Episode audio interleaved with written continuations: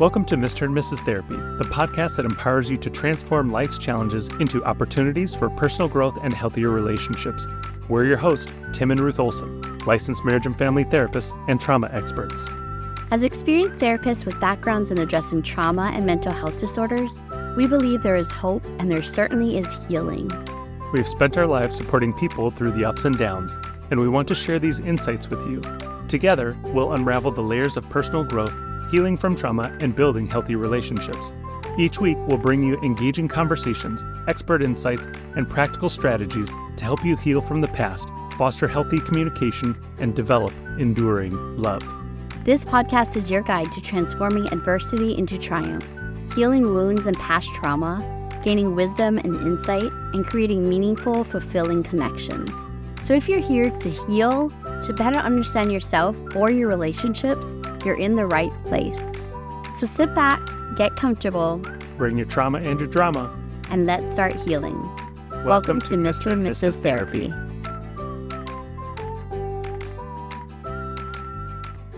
Hey everyone, welcome back to Mr. and Mrs. Therapy podcast. We are so glad that you're here with us today. If you've been following us, you know that this month is our one year birthday of the podcast, and we just celebrated our 100th episode. So today is episode 101. So this month, as we celebrate our one year birthday or anniversary of having the podcast, we're going to do three weeks of giveaways. So I really hope you join us in the Facebook group so you can be a part of this. So for the next three weeks, each giveaway will run from Monday till Friday, and then we'll do the giveaway on that Saturday. So we have one giveaway going from September 11th through the 15th. We have another giveaway going from the 18th to the 22nd. And the third giveaway will be from the 25th to the 29th. And that's the week of our one year anniversary. So hop over there to the Facebook group and you can see all the details there. So, for this week, we're going to be talking about coping mechanisms. Today's podcast is going to center on harmful coping mechanisms, and then our next one is going to focus on positive coping mechanisms. And when we're talking about coping mechanisms, the idea is this is how we manage our emotions. And we definitely could do those in healthy ways and unhealthy ways. So, for today, we're going to explore 10 unhealthy coping mechanisms that people pretty regularly employ in their lives. The first coping mechanism is substance abuse, whether it's alcohol or illicit substances or abusing prescription substances. Substance abuse as a coping mechanism, I think, is very alluring because it's very effective at the point when you're using it. If you're not feeling good and you drink a little bit or you take some drugs, it has a relatively immediate alleviating effect from how you're feeling.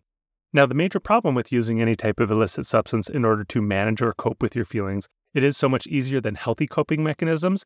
And the kind of insidious part about this is that eventually you need to take more and more of the substance in order for you to get a similar effect. And depending on the substance you're using, the more you take, the more damage you might be doing to your body.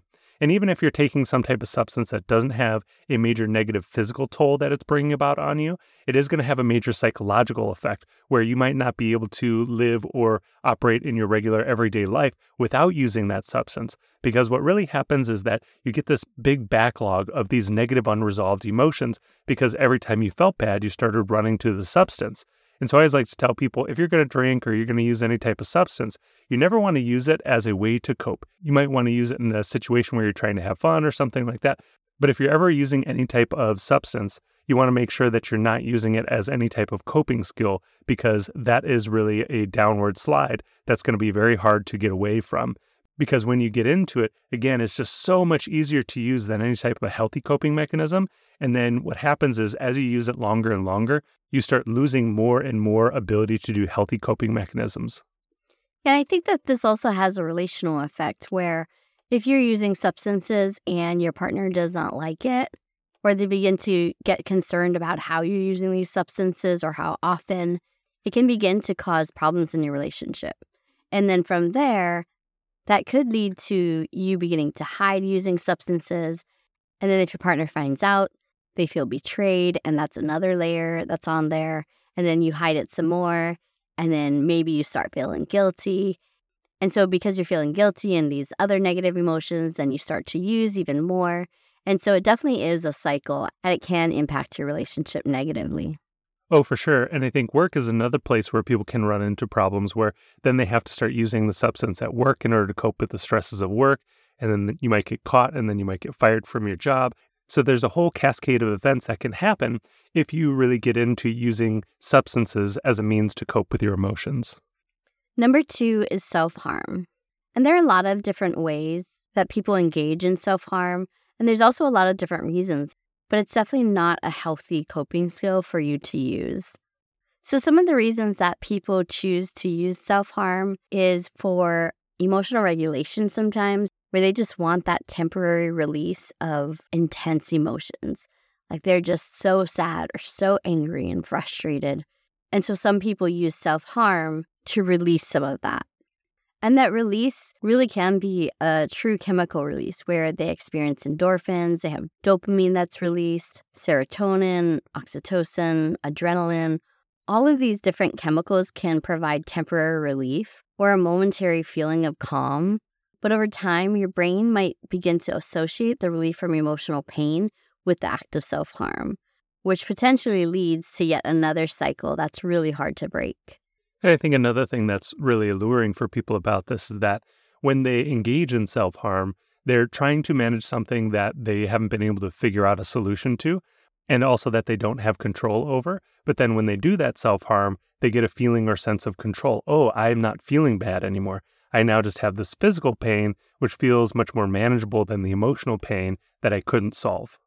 Oh, definitely. Control is another reason that people might use self harm. And so is self punishment. A lot of people feel like they must pay or they just punish themselves, where they feel like they have to offer some kind of penance for wrongdoings or the guilt that they feel. And another reason people might self harm is to communicate or express their internal pain outwardly. And sometimes this is a nonverbal way to show others that they're hurting or they're in distress, especially when you find it hard to communicate what they're feeling. And a couple other reasons why people might use self harm is distraction.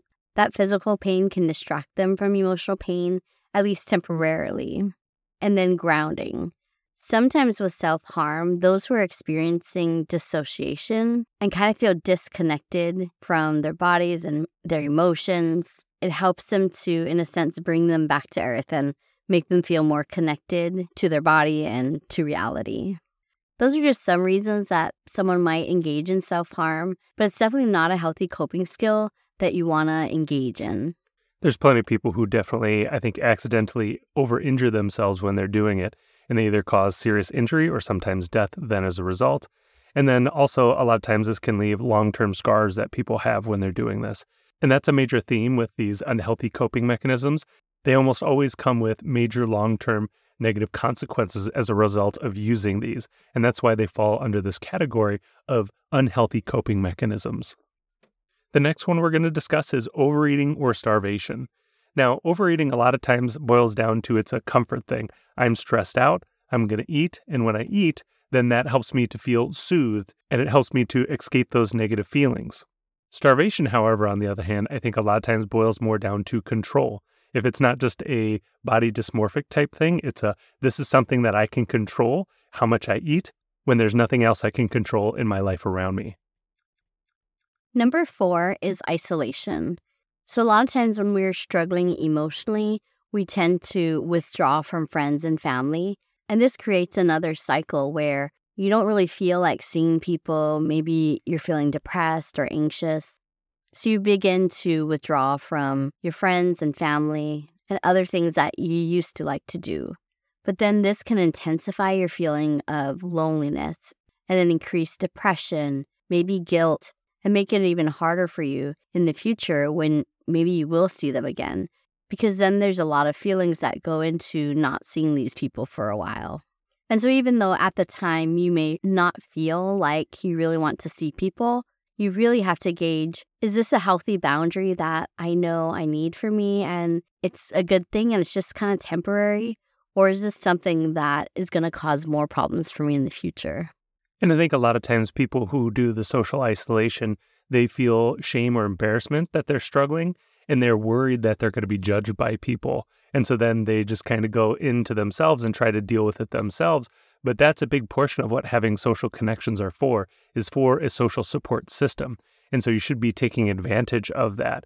And if you feel like man, nobody's going to accept me or they're all going to reject me, I would say it's definitely at least worth a try because then you can end up feeling very supported. But then if your worst fears do come true and then those friends or family do reject you, that's information that you need to then take and then do different life decisions with where it's like, hey, I need to work at getting additional good, healthy connections. And so that fear of being rejected, I know it's uncomfortable to be rejected, but it gives you more information by which you can try to craft a life that benefits you and that you can get support in the ways that you need. Number five is procrastination. Now, I think this is one that a lot of people use very frequently because it's an extremely easy coping skill to use. It's just in the moment when you realize there's something you need to do. Nope, I'm going to ignore that. I'm going to go choose to do something more fun.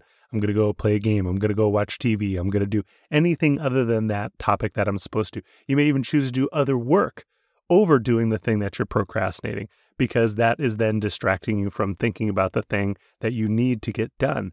And a reason why people do that is because the task might feel overwhelming to them, or they're already feeling overwhelmed before they come up to that task. And so then as a result, they want to then avoid that. But a part of the major problem when you avoid that task is that you then get this buildup of negative emotions because it hasn't been done. You're just kicking that can down the road. You're not actually alleviating or relieving yourself of any burden from procrastinating that thing you're just allowing that burden to kind of hang over your head like a cloud for longer periods of time.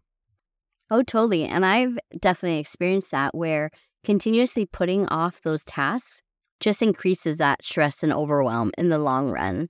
And so for a long time, I would put signs up or I would say to myself, just do it now, just do it now. And even if it's setting a timer for five or 10 minutes and you start to work on it just for that little bit of time, you'll already be five or 10 minutes further than you were.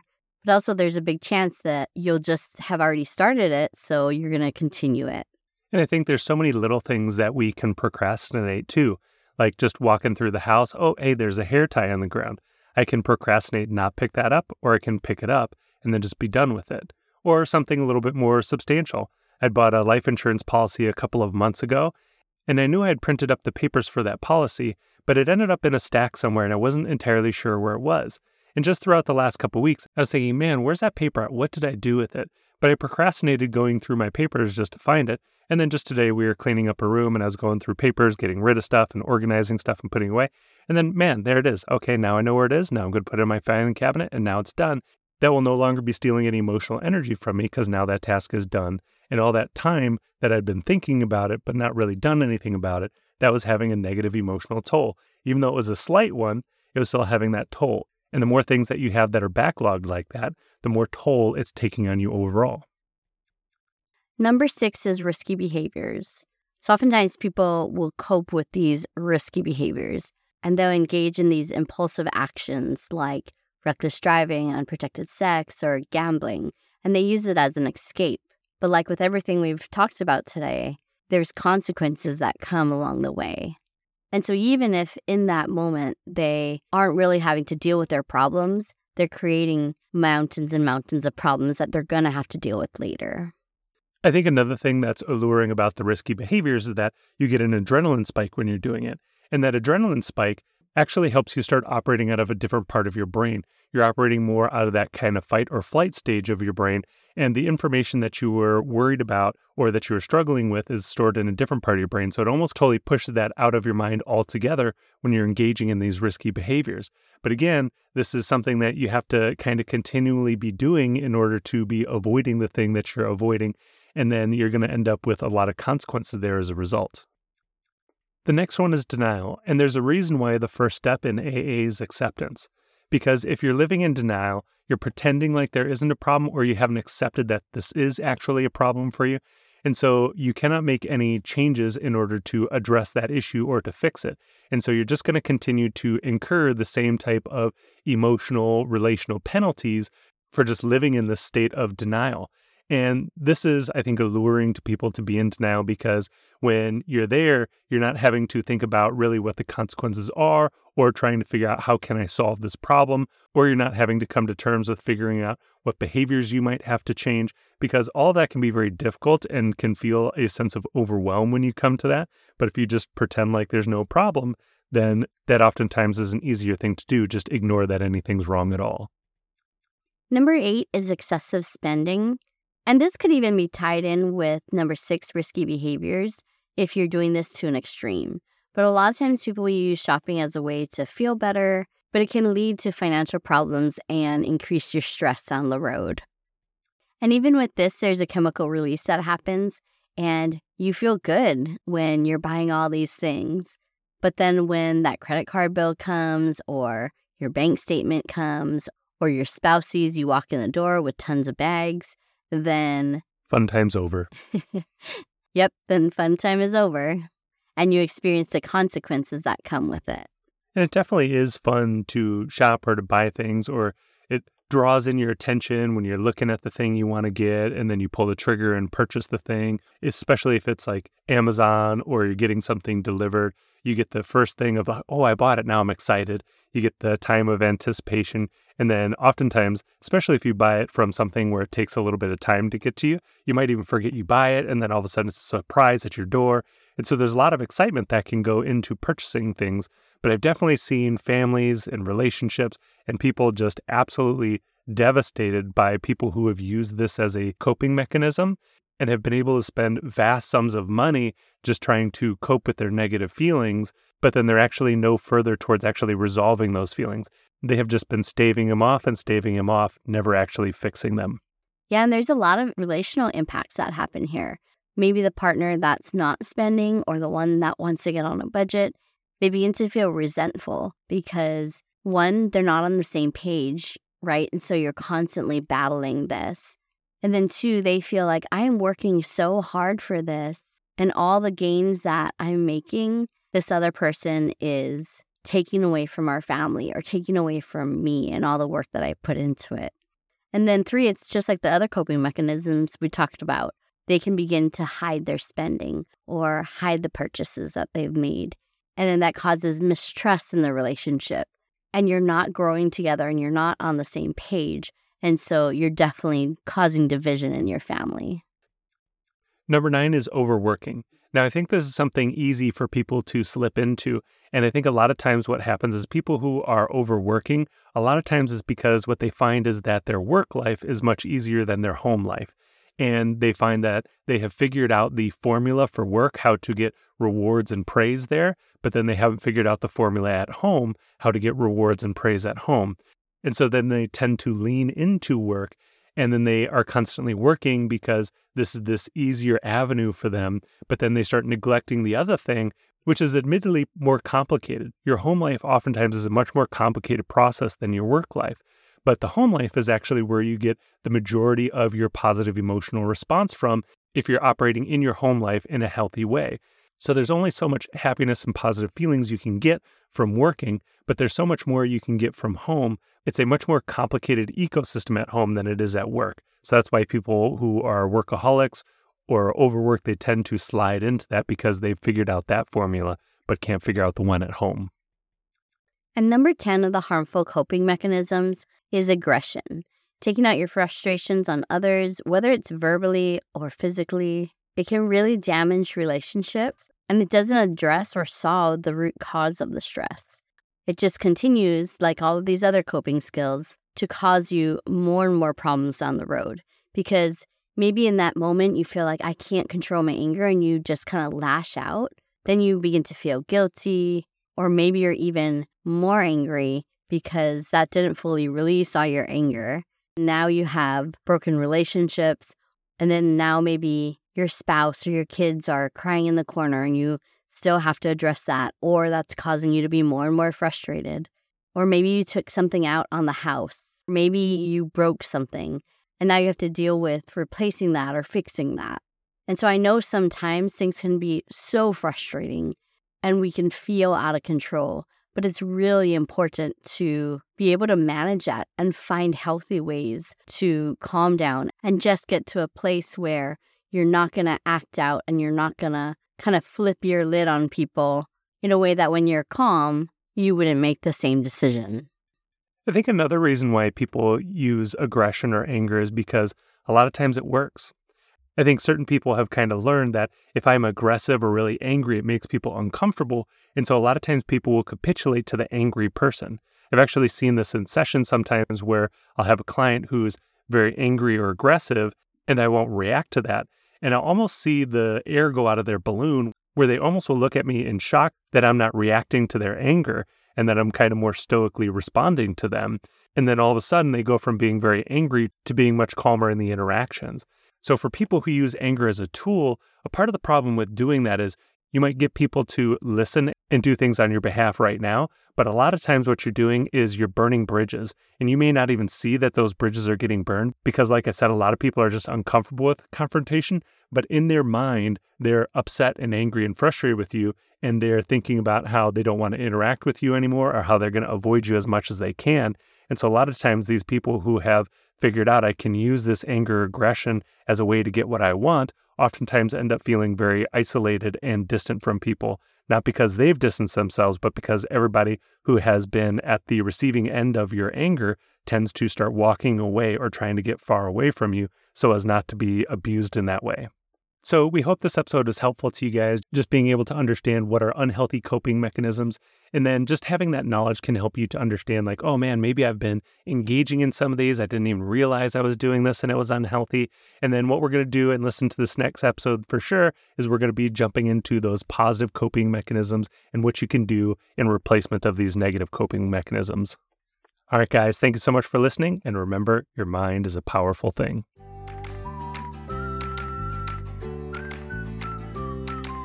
Thank you so much for tuning in to this episode of Mr. and Mrs. Therapy.